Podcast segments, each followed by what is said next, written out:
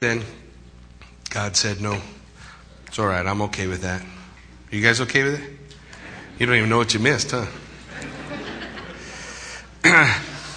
oh, you'll have another chance to see it on Christmas Eve, so I encourage you guys to come out for that. If you got your Bibles with you this morning, I want to invite you to open up to Acts chapter 7.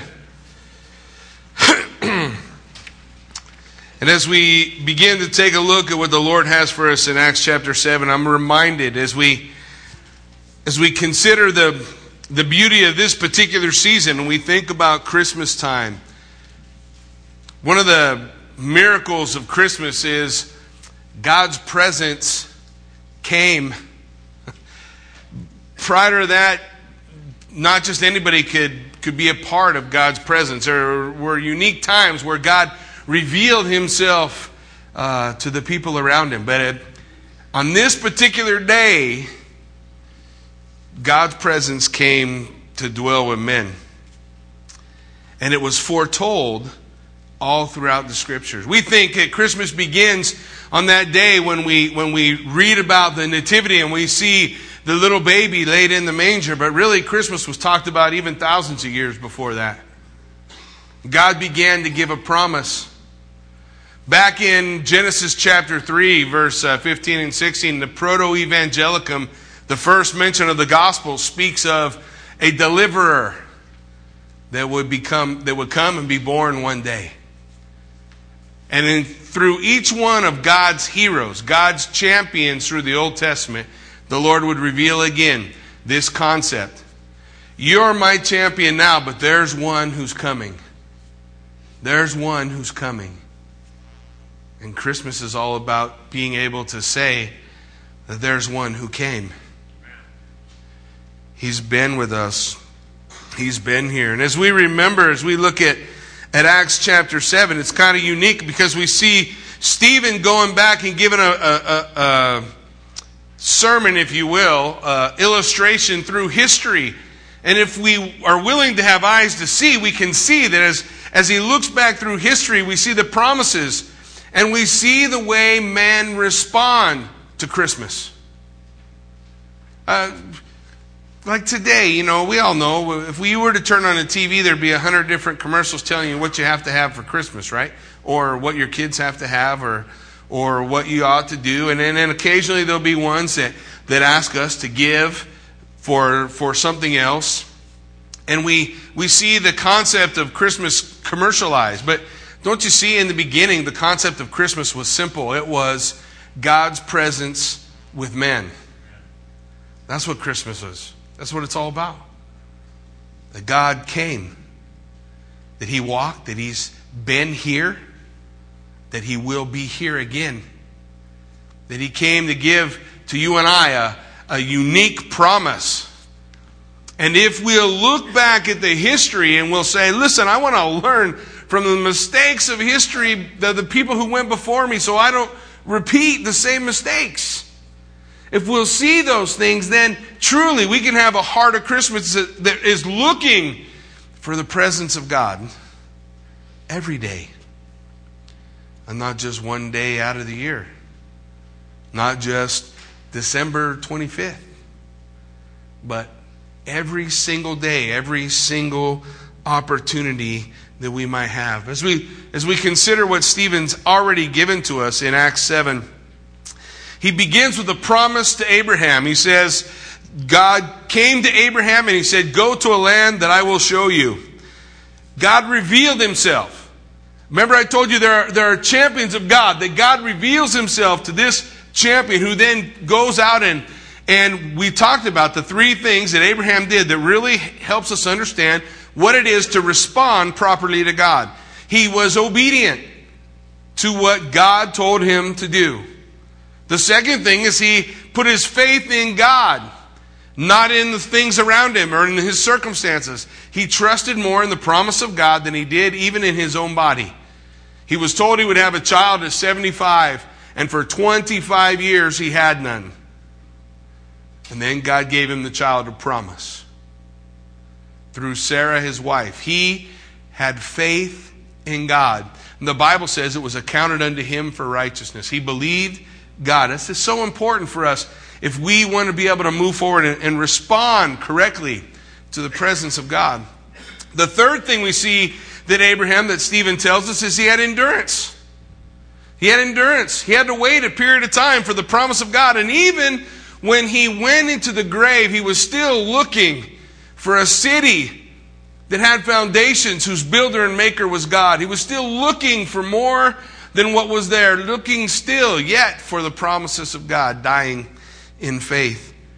And Stephen turns from there and he tells us of the plot of Joseph. He, he moves to another champion of God. And you remember as we look at this champion, one of the things that marked him is that he cared more about his father than he cared about anything else. Some people call that being spoiled.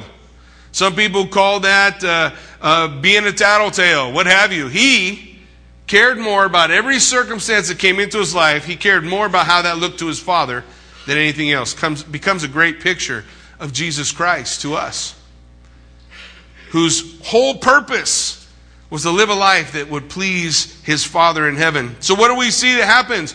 The patriarchs, symbolizing the other people, they give us another example on how to respond to God. You have Joseph there.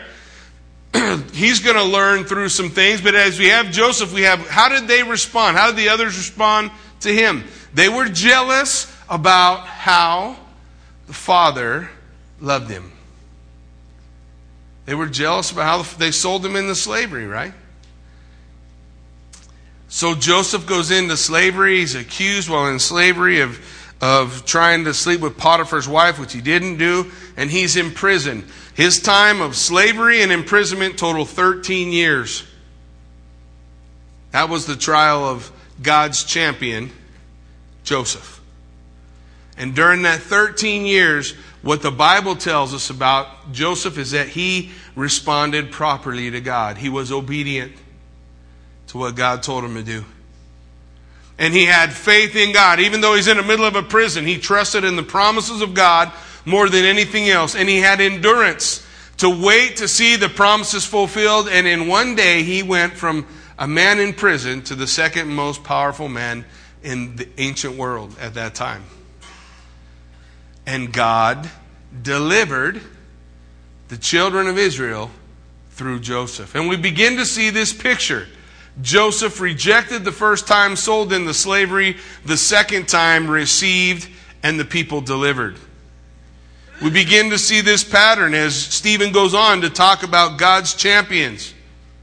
Then he, he, we began to just uh, begin to talk about the concepts of the perils that they had in Egypt we see that a king came on the scene who didn't know Joseph. And at one time, the children of Israel were honored there in Egypt because they stayed because of the famine.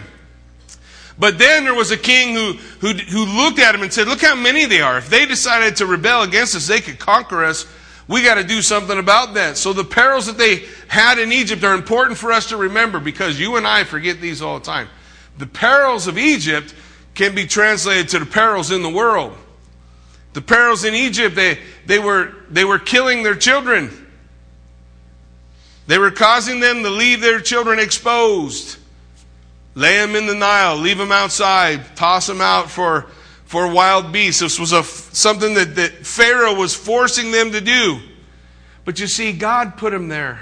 God put them there. God put them there so that they would see what it is that the world does. to try to help them grow to the place where they would learn to turn their heart away from the world and toward God so that they as a nation could be God's champion. So they learned dissatisfaction with Egypt, didn't they? They were dissatisfied with how Pharaoh treated them, dissatisfied with the bondage, the way they had to work, the things that were going on in their life. They were dissatisfied with all of these things. And in the midst of that, God hearing their dissatisfaction, seeing their, their hurt, knowing what was happening to the people, he sent them a deliverer. The Bible says Moses was born and he was a beautiful child. And the parents say, We're obedient to God. They chose to stand up and be God's champion. They were obedient to God. They believed in the promises of God more than the edict of the Pharaoh that said that their child would die, and they laid that baby in a basket. We talked about it last time, covered with pitch, and sent it down the Nile River. They trusted that God would care for their child. And God delivered.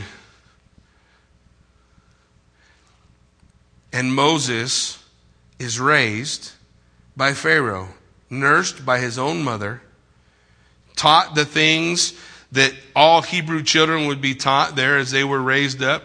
Moses knew who his mom was, knew who his family was, but he had the opportunity that God had blessed him with to be raised up in a position of power.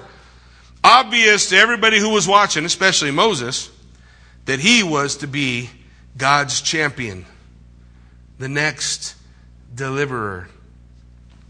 But as Stephen goes on to share with us, sometimes one of the things we learn from men is that we don't learn from history. You ever experience that? You ever make the same mistake more than once? We're going to read in a moment, but I, I, remember going through the Old Testament and seeing all this stuff going on and thinking, how dumb could these people be? And I think they're in heaven looking at me and they're thinking, Lord, do you watch what this guy's doing all the time? How dumb can these people be? Because we do the same kind of things. We see the, the scene is set for, for God's next deliverer, the next one who would come on the scene. Well, let's, let's just pick it up in uh, verse 23. It says, in verse 23 of Acts chapter 7, we'll read together. now, when he was 40 years old, it came into his heart to visit his brethren, the children of Israel. Seeing one of them suffer wrong, he defended and avenged him who was oppressed and struck down the Egyptian. He supposed that his brethren would have understood that God would deliver them by his hand, but they did not understand. On the next day, he appeared to two of them that were fighting and tried to reconcile them, saying, Men, you are brethren. Why do you wrong one another? But he who did his neighbor wrong pushed him away, saying, Who made you a ruler and a judge over us? Do you want to kill me as you did the Egyptian yesterday? So at this saying, Moses fled and became a dweller in the land of Midian, where he had two sons. And when 40 years had passed, an angel of the Lord appeared to him in a flame of fire in a bush in the wilderness of Mount Sinai. And when Moses saw it, he marveled at the sight. And as he drew near to observe, the voice of the Lord came to him, saying, I am the Lord of your fathers, the God of Abraham, the God of Isaac, and the God of Jacob. And Moses trembled and dared not look.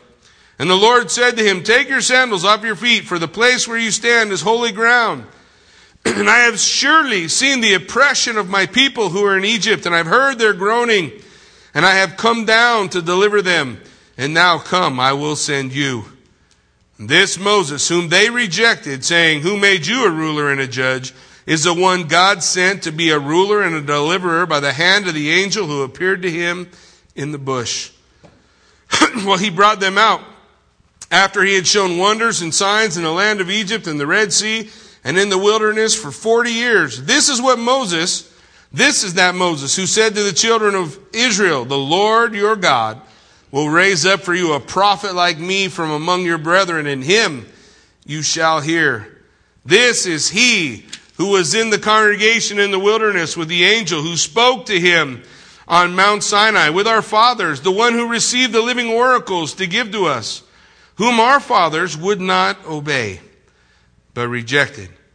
And in their heart they turned back to Egypt, saying, Aaron, make us gods to go before us as this Moses who brought us out of the land of Egypt. We do not know what has become of him.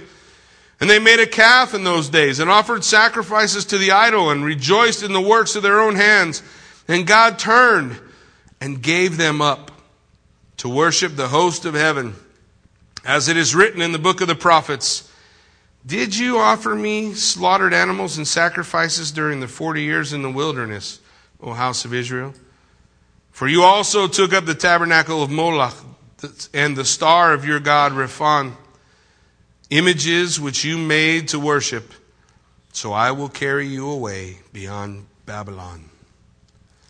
Let's pray. Heavenly Father, Lord God, we just, as we take a look at the history of the nation of Israel and the history of their resistance to what the Holy Spirit was doing. God, may we remember, may we realize we don't want to repeat that history. Father, help us respond to the Holy Spirit properly. Help us respond as you would have us respond. And we will give you the praise and the glory for what you do. In Jesus' name we pray. Amen. Well, Scripture tells us when we consider Moses that Moses was raised up in the best schools of Egypt. Now, that's a pretty amazing thing if you consider that today we cannot still replicate the things that they did. They had two of the seven ancient wonders of the world in Egypt the pyramids, a lighthouse that they had. They had the, the Sphinx. We see all these things. If you have an opportunity to travel to Egypt, you can have an opportunity to, to see some of the amazing things they did. some of the things that were painted within the pyramids, the colors here, what, 3,000 years later, are still vibrant. I have to paint my house all the time. Or my house in California, it wears out every couple of years. I got to put more paint on it. The Egyptians figured out how to do it and make it last, but we can't do that. We can't repeat a lot of the things they did. Over a million stones, each weighing over two tons, built the pyramid without cranes.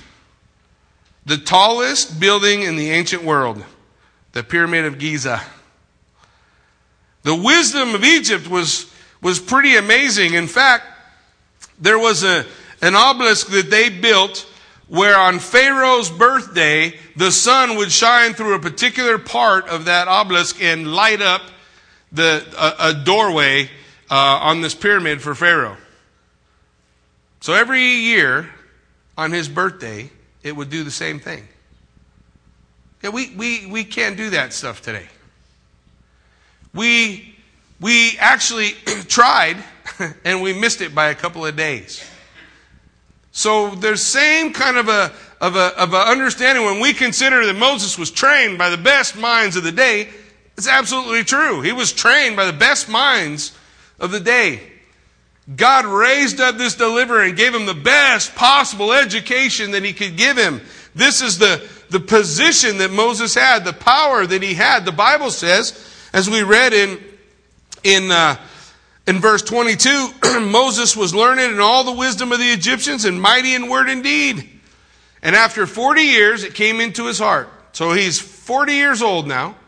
It has entered into his heart that he would visit his brethren visit. He'd go down and, and see what was happening with them. So he went. Scripture tells us that seeing one of them suffer wrong, he defended and avenged him and oppressed who uh, was oppressed and struck down the Egyptian. So Moses recognizing he's had all the best training and all the best things that he needs, decided that he is going to be the deliverer. He goes down, he's visiting, he sees an Egyptian doing something, hurting uh, uh, one of his Hebrew brethren, and he kills him. And he takes him, the Bible tells him, buries him off someplace.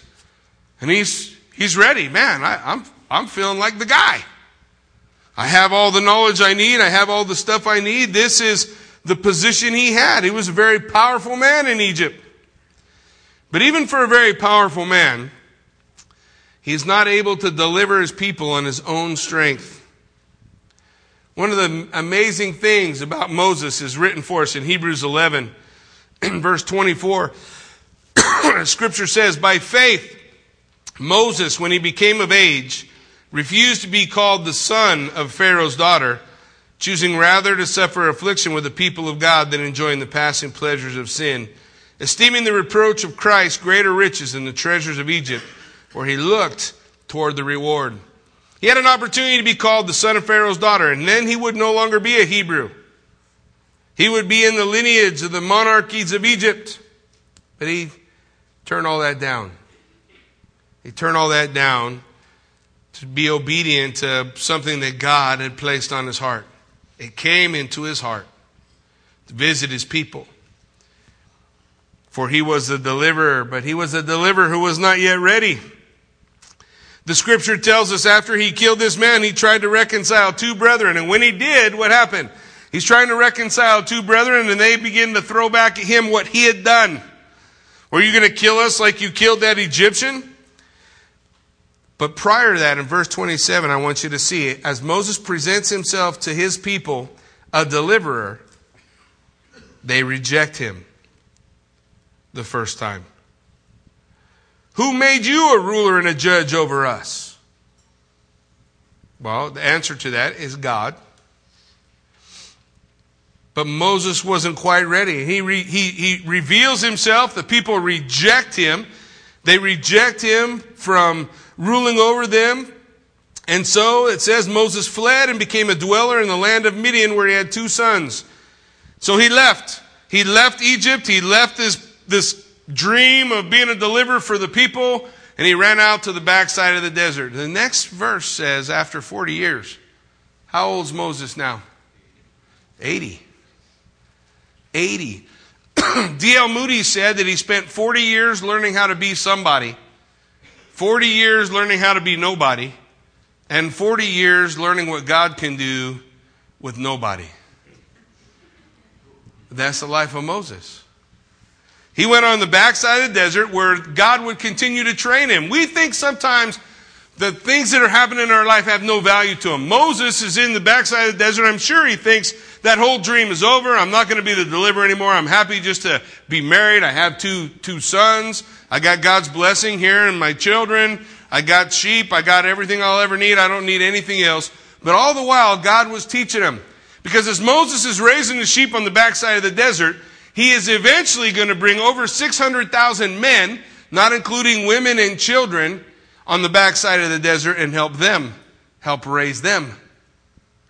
God was teaching Moses something so specifically needed for God's champion, and that is the heart of the shepherd. The heart of the shepherd. We see the heart of the shepherd in Joseph. We see the heart of the shepherd in Joseph when his brothers come to him, and Joseph forgives his brothers when he reveals himself to them, and he says to them, What you meant for evil, God meant for good. And he gave forgiveness, and he took care of his brothers.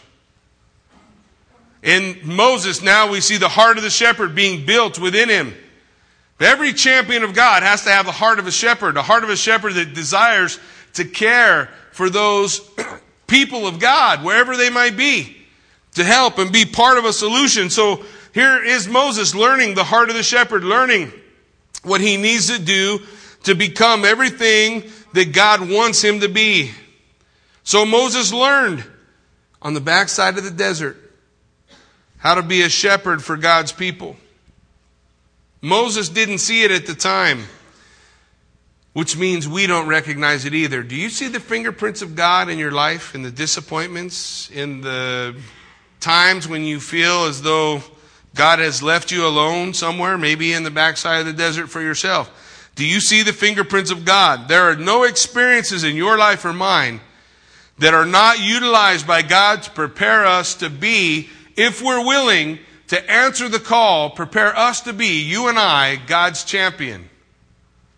Are you willing to see the fingerprints of God in the things that are going on in your life? God will never waste a hurt. We think those hurts are wasted. Oh, what's the point of that? But God uses that to prepare your heart, maybe to be a better shepherd, to prepare your heart to be able to minister to somebody else, to prepare your heart to be willing to be submitted and broken before Almighty God and learn the concept that Abraham had, that the champions of God all experienced to be obedient, to have faith in God, and to have endurance, to rightly respond to what the Holy Spirit is working and doing in your life. So when Moses is 80 years old, God reveals himself to him. When is it too late? is, it, is it too late for God to use you at a certain age? That's it. You know, this was it. You know, He needed to use me between 20 and 40. After that, it's over. Yeah.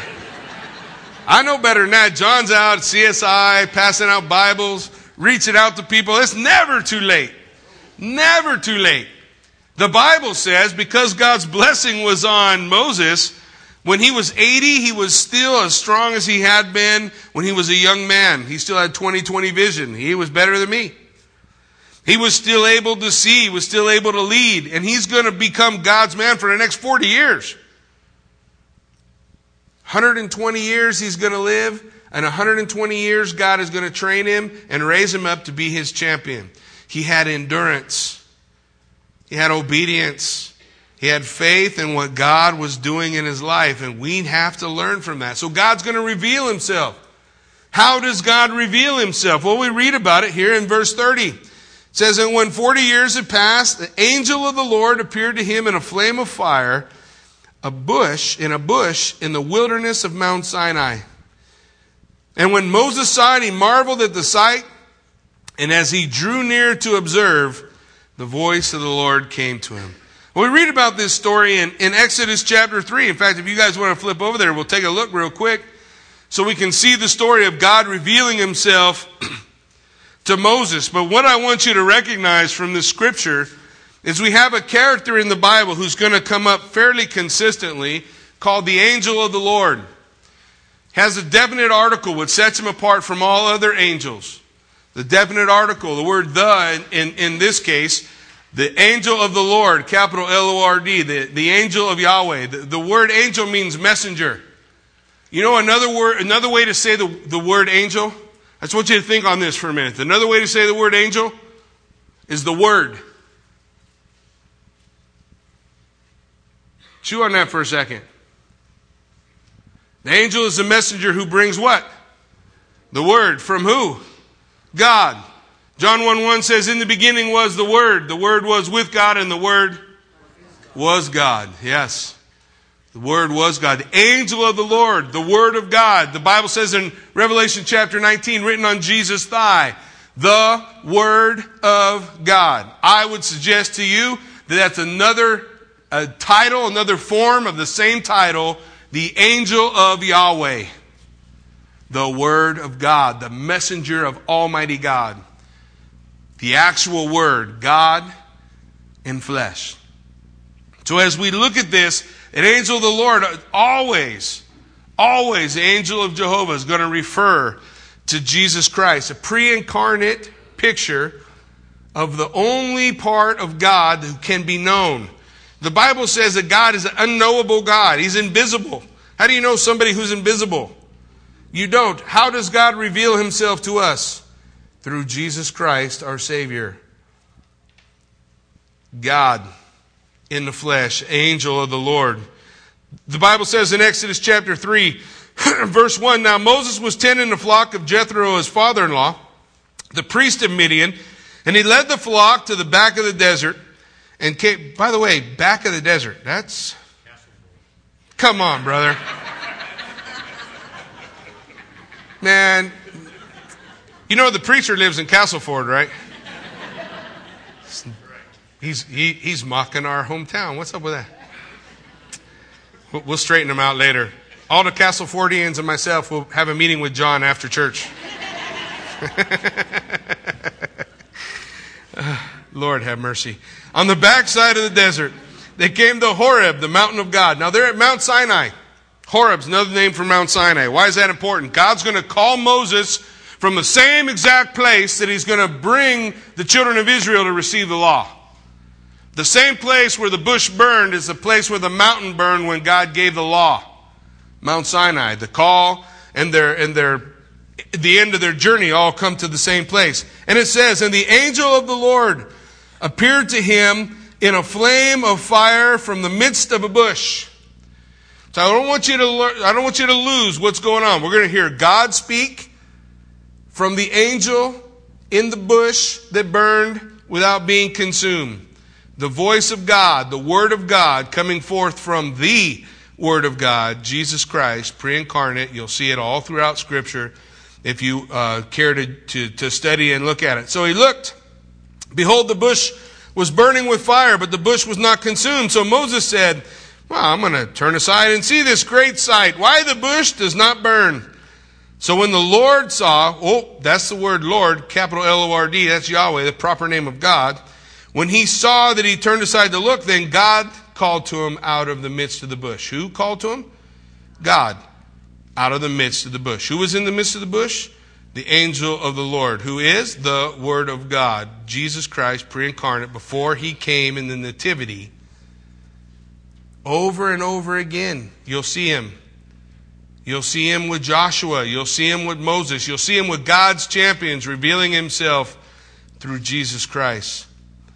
So, we see Moses standing there. It says, God called to him from the midst of the bush, Moses, Moses, and he said, Here I am. That's all I could think to say, too, if a bush started talking to me. Today, we'd say, Here I am, and we'd look around for where's the camera? Somebody's here, right? Uh, Moses, he, he says, Here I am, and we see his response to the angel of the Lord. Let's look back in Acts chapter 7. Keep your finger in Exodus, we'll be back. but back in Acts chapter 7, we see Moses' response. In verse 31, it says, Moses saw him, and he marveled at the sight. And as he drew near to observe, the voice of the Lord came to him and said, I am the God of your fathers. Who's speaking again? The angel of the Lord from the midst of the bush, saying, I am the God of Abraham, Isaac, and Jacob. Jesus, fully God. And Moses trembled and dared not look. As we see the response of Moses, I think there's some important things for, for us to gain. Because today we often focus, and I don't think it's necessarily bad, but we overemphasize an attribute of God. The, the, the, Lord said not to make any graven images of God because when we make a graven image, we'll overemphasize an attribute. God has many attributes, right? Many attributes of God. One of those attributes is love. The Bible says God is love. Another one of those attributes is holiness. We tend to emphasize love. So when we emphasize love, we talk about forgiveness, mercy, and grace. And those are all great things necessary things, required things in our relationship with God, or we would never be able to have a relationship with God apart from those. But sometimes we forget about God's holiness. We start to look at God or Jesus as our, our buddy and somebody that we can be ultra casual with. But I want you to go through the pages of Scripture and see all the times people met him. All the times the angel of the Lord appeared to somebody and see what they did in response just like Moses. He wouldn't even look at him. Because in his presence, all he could think about was his unworthiness. And I'd like to say that in order to be, in order to answer the call to be God's champion, to respond properly to the Holy Spirit, as the Holy Spirit prompts us to move us, we have to have an accurate view of ourselves and not an elevated view of ourselves. We can't be self righteous. We can't have the attitude that somehow we have got it all together and that we're able to do what we need to do on our own strength. We have to recognize it's all about Him. He's the air I breathe, the reason I serve, the things I do are all surrounded in Him. And that concept of what God wants to work and do through my life. It's important that I have an accurate view of Him. No graven images, not God in my own image but God in, in His holy, pure, right, true, and loving, and merciful, and graceful, willing to forgive. We've got to see that. And I think that's what we see in the, in the initial response of Moses. He didn't forget his holiness. What's the next thing that we see he did? The Lord said in verse 33, Take off your sandals from your feet, for the place where you stand is holy ground. That seems like a strange thing. First, we see Moses doesn't look at him. He's filled with reverential fear. He, he actually cares about how God sees him and, and recognizes his own need for a Savior. That's vital. But then God says to him, Take off your shoes. Take off your shoes. To me, take off your shoes implies a personal relationship. God is saying to Moses, I don't want anything between your skin and my holiness. Take off your shoes. You're on holy ground. And the holiness that God gives to each believer who comes to Him in this way with a reverential fear, who comes before God recognizing his need, who comes before God in an attitude of submission, takes off his shoes. It speaks of that submission, being obedient, right? Putting your faith in God. God said it, I'm going to do it. There go the shoes. Joshua learned the same thing, didn't he? Joshua chapter 5. When Joshua was preparing for the Battle of Jericho, you remember the rather unique plans they had for the Battle of Jericho, right? Night before the Battle of Jericho, it came to pass when Joshua was by Jericho, he lifted his eyes and looked. Right after the children of Israel had consecrated themselves before God, and every man had been circumcised prior to battle, which doesn't make any sense at all. Joshua, every man's been circumcised. They're not moving too much. Joshua's thinking about the plans, you know, for, for the upcoming battle. He's walking around. It says, a man stood up opposite of him with his sword drawn in his hand. And Joshua said to him, Are you for us or our adversaries? So he said, No. You, you don't understand. And I'm the commander of the army of the Lord, and I have now come. Joshua thought he was the commander of the army.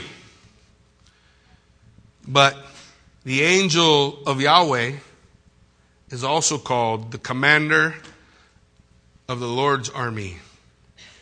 Jesus Christ stands before Joshua, a type of Jesus Christ. How do we know? Because Joshua fell down on his face and worshiped him. Are we supposed to worship angels? Last time I remember, book of Revelation it happens a couple of times where John bows down to worship an angel. Remember what the angel says? Hey, don't do that. Don't stop. Worship God and Him only.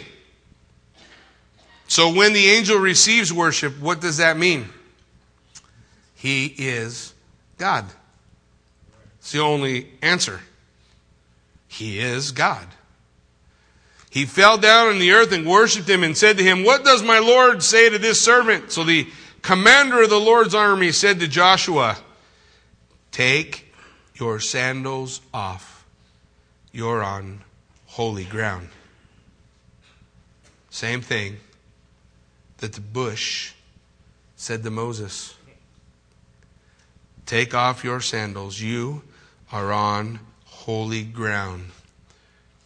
It's a sign of respect and honor, a sign of submission, a desire to say, I am all about your glory. Your glory is foremost in my mind. In Acts chapter 9, when God speaks out of the heavens to a, a, man named Saul who was thrashing the church every time he turned around, and Saul came to know who he was, Saul says to him, Lord, who are you? And the, the voice in heaven answers, I am Jesus, whom you have been persecuting. Do you know the next thing Saul said?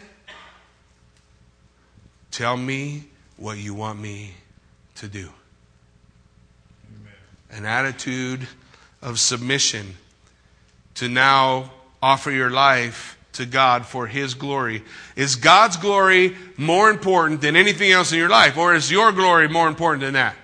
How people see you, how people think of you, what people, what people have go through their mind when they see your face. Does that matter more than how God is glorified in your life? If it does, you're not ready to be God's champion. You're not responding rightly to the Holy Spirit. You're not walking in obedience, faith in God, and endurance. You're walking like the children of Israel did for all those years, resisting the Holy Spirit. It's about God's glory. It's all about Him. And then we see immediately, we see God's response to the suffering of the people. You ever wonder what God thought of your suffering? It tells us in Acts 7, verse 34, three, four things that God say God says right here, four things. He says, I have seen. I have heard and I have come down. And lastly, I send you. Is that not the Christmas message? I have seen, he says in verse 34, I have surely seen the oppression of my people in Egypt. I have seen what's going on. I know what is happening. The next thing he says is, I hear. He says, I have heard their groaning. I have heard the moaning. I have heard their cry. What was necessary for God to be able to move? God's people had to recognize and be dissatisfied with all that the world is trying to fill them with. Because if they're not dissatisfied with all that the world is trying to fill them with, they are not ready to receive all that God has for them. Their heart is still in Egypt. But as soon as God's people cry out to Him for deliverance, as soon as God's people are uncomfortable, as soon as God's people enter into a time of dissatisfaction, the Lord says, I hear. I hear your cry. I see what's going on in your life and he's moved with compassion. In Psalm 56, one of my favorite things that, that God said through the psalmist, beginning in verse 8, he says, You number my wanderings. You ever remember the old hymn, Prone to Wander, Lord, I feel it? Prone to leave, the one I love. The, this, it's an old hymn. The scripture lays out for us the concept that we are prone to get lost. So here it says, in Psalm 56 verse 8, you number my wanderings. You, you, count all the times I mess up, not so that you can keep track out of them, but because you're there to let me know you see, to let me know you hear, to let me know you're there. And then, then he says, you put all my tears in your bottle. You know that God saves every tear you've ever cried? That tenderly God is there? There's a thing in Israel you can get, it's called a, a, a teardrop bottle. It's flared so that you could gather your tears. And people would gather their tears in those days. The psalmist said, God, He puts my tears into His bottle and they're written in His book. And when I cry to you, then my enemies will back down. This I know because God is for me. In God I will praise His word. In the Lord I will praise His word. In God I have put my trust. I will not be afraid. What can man do to me? The psalmist, recognizing the compassion of God, he hears us. And then he came to deliver. I have come down. And you shall call his name what? Emmanuel, which is translated God with us. God here. I have come down and then he says to Moses, I send you. Matthew, the Lord laid out for us the same phrase I send you. Go into all the world and make disciples of all men. We have a job to do. As God's champions, we have a job to do. Well, so how did Moses respond to all this when the voice comes to him and when God begins to speak to him? And we want to see, we want to have that attitude, right, of a proper response to the moving of the Holy Spirit. We don't want to resist the Holy Spirit, we want to respond to the Holy Spirit. Well, let's take a look. Back in Exodus chapter 3, you can see it. We'll touch on it quickly, but you can follow through, hopefully, as we work our way through it. God says, I am sending you. How does Moses respond? In Exodus 3:11, but Moses said to God, "Who am I that I should go to Pharaoh, that I should bring the children of Israel out of Egypt?" God says, "I'm sending you." He says, "Who am I?" But God is patient. God responds and says, "I am with you." And Moses responds in verse 13. Moses said to God, Indeed, when I come to the children of Israel and say to them, The God of their fathers has sent me to you, and they say to me, What's his name? What shall I say? He's got, a, he's got another question. Uh, well, I don't even know your name, God. So God says to him, I am the I am. I am has sent you. So Moses again questions. So Moses answered and said, But suppose they don't believe me or listen to my voice, that the Lord has not appeared to you. They begin to say, The Lord has not appeared to you. So then God says, What's in your hand? A staff. Put it on the ground. He puts it on the ground. The staff becomes a snake. You see what the scripture says next? Moses was afraid of snakes. That's what it says. He ran away. What would you do? You put the stick down on the ground, it turns into a snake. He backs away. So what's God tell him to do? Pick it up. Grab it by the tail, though. So he reaches down and grabs it by the tail. What happens? Becomes a staff again. He says, Put your hand in your cloak. Becomes leprous. He pulls it out, it becomes leprous. Oh no, I'm unclean. I'm unclean. Put it back in your cloak. He puts it back in his cloak, pulls it out. It's been cleansed. What Moses questioning and questioning and questioning everything that God says, it's going to be okay. I've sent you. I am with you. I am the I am. He says, what's in your hand? I will work through you. I'm going to do incredible miracles. That's God's response to him. So then Moses says, Oh Lord, in verse, in chapter 4, verse 10, I am so, or I am so, I am not eloquent Neither before or since you spoke to your servant, I'm slow of speech and slow of tongue. I, I can't hardly speak, God. How did God respond? Who made your mouth? I did. Who makes the eyes? Who makes the blind? It's me. It's me.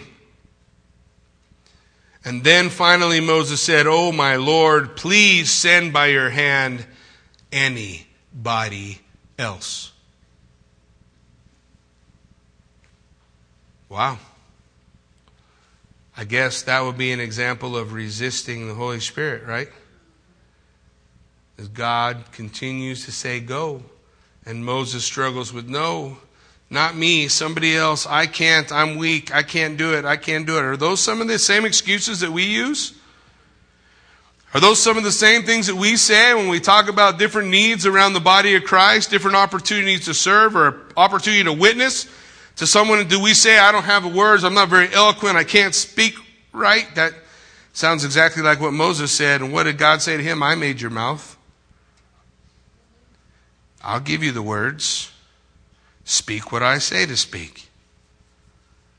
Moses, we see resisting the Holy Spirit, but God wins. The next phrase says that the Lord was angered and he sent Aaron along with him. He gave Moses somebody to hold his hand, tell him it would be okay, his brother. But he still went. And even though he resisted, he becomes God's champion. One of the greatest champions in Scripture. In fact, if you go to Israel today, they will put Moses on a pedestal how great Moses was. I just told you all the ways he resisted. Did you hear it? Now let's pause. Let's think Christmas. Let's think uh, the Gospel of Luke. In the Gospel of Luke, the angel Gabriel comes to Mary and he says to Mary, Mary, you're going to be with child.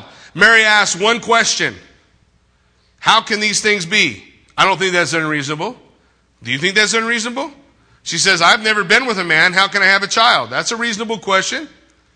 The angel answers the question. The Holy Spirit will overshadow you. The Most High will come upon you, and the child that you bear will be called the Son of God. You remember what Mary said? May it be to your handmaiden as you have said.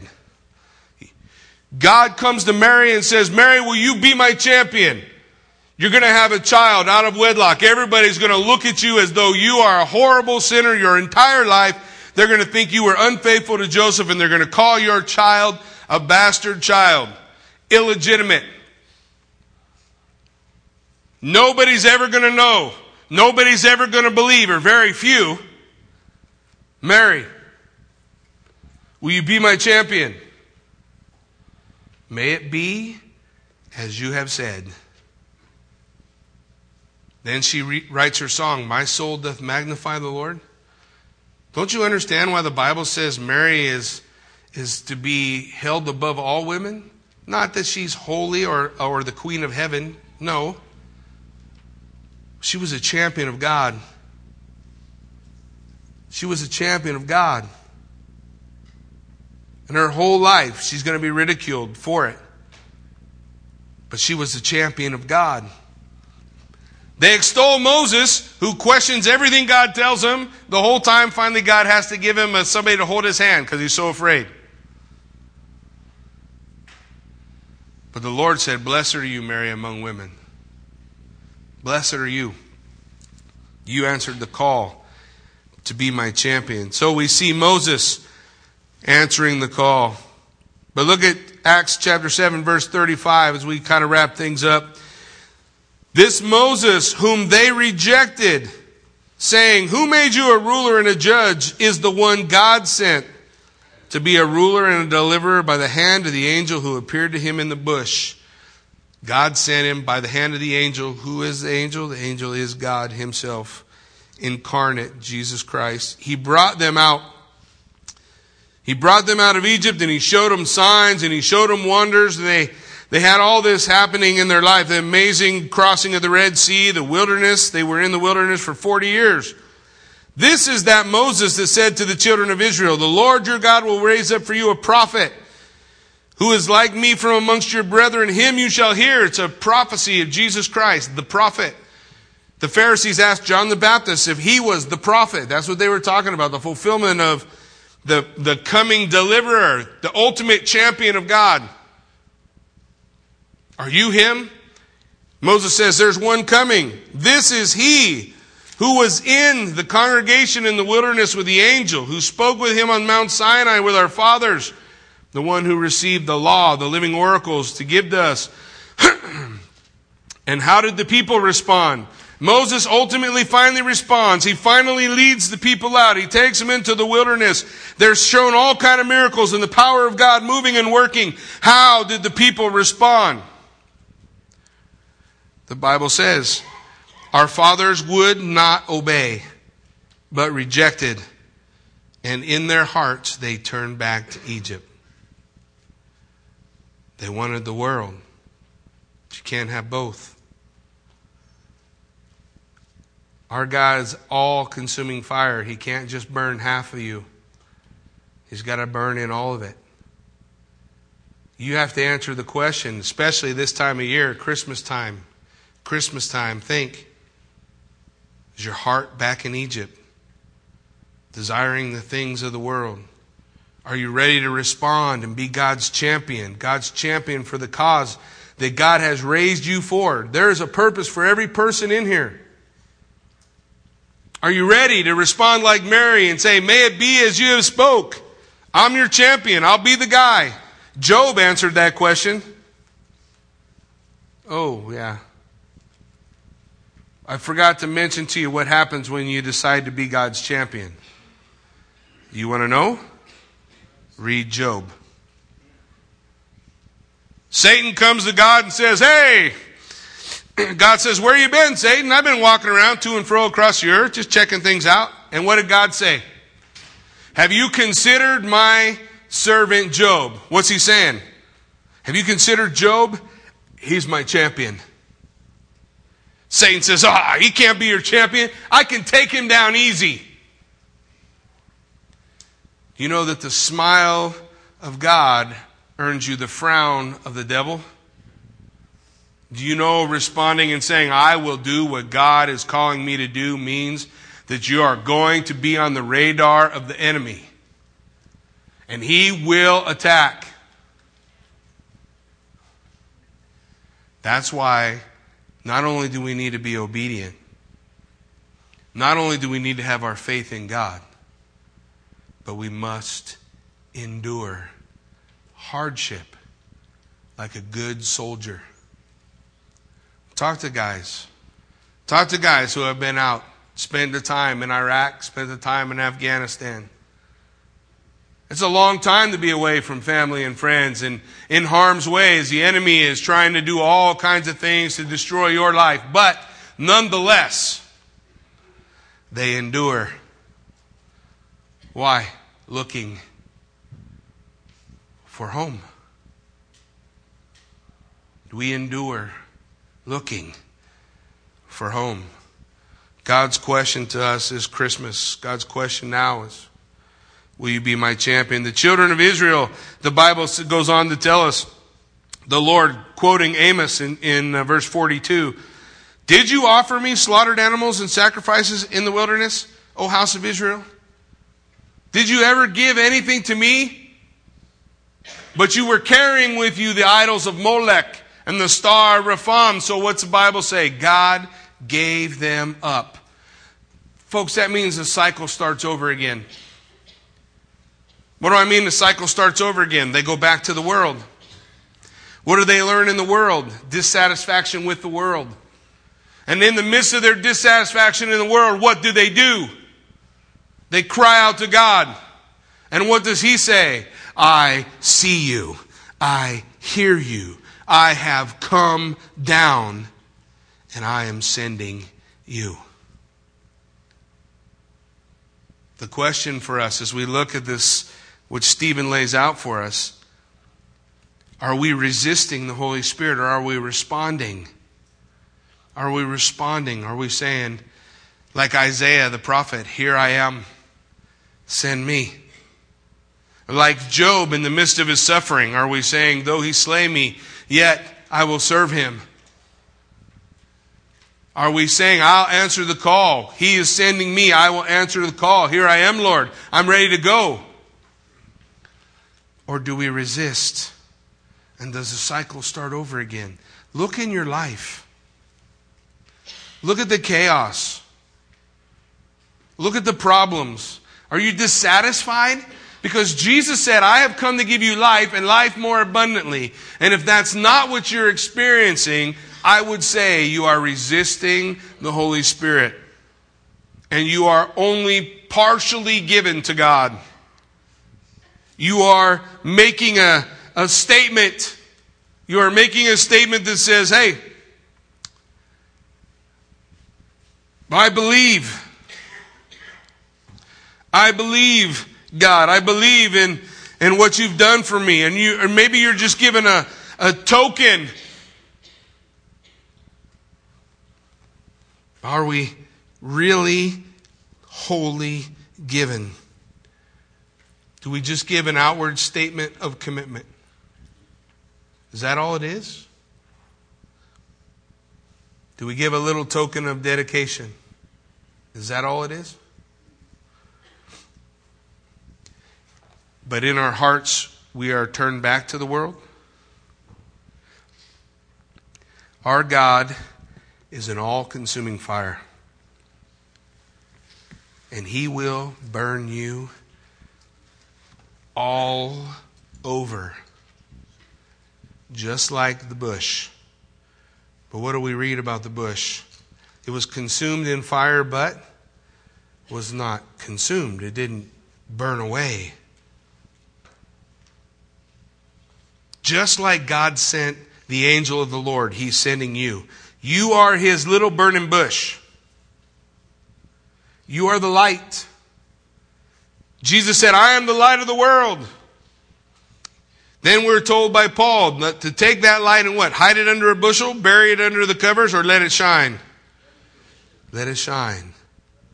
Listen, God will not just burn on your right arm.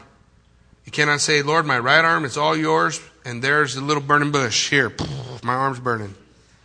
But the rest of me is just going to be all about the world. If that's how I am, there will be no fire. There'll be no life. There'll be just dissatisfaction. Or I give myself away, all of me. Hey, it's, not all that great, to be honest with you. You probably shouldn't do it. It costs you a lot of stuff. It costs you a lot of stuff. And a lot of that stuff you give up and you say, I don't want to give it up. I don't want to give that away. I don't want to give that away. And every time I hear those words out of my mouth, I hear, my heart is turned to Egypt. And I don't want to be like that. So I want to give it all up. If he wants it, he can have it. It's Christmas time. It's Christmas time. He left everything to be born in a manger. And he says to you and I, Will you be my champion? But to be my champion, you too will give everything. Will we respond or will we resist? Let's pray.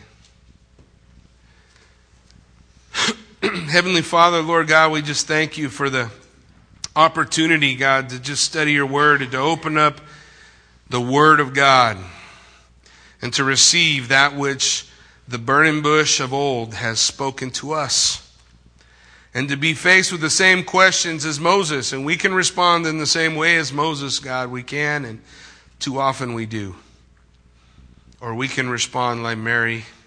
We can respond like Isaiah. We can respond as others champion the cause of Christ. Here am I. Send me. If it is in my life, God, and you don't want it there, take it. If it is in my life and it is holding me back, burn it away.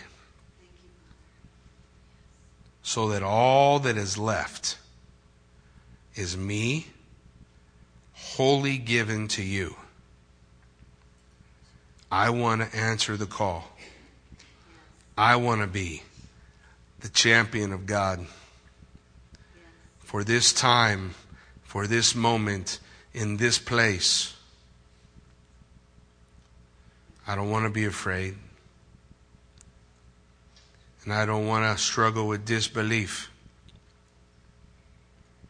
So you allow me, God, to come before you in an attitude of reality and say, God, help me with my fear.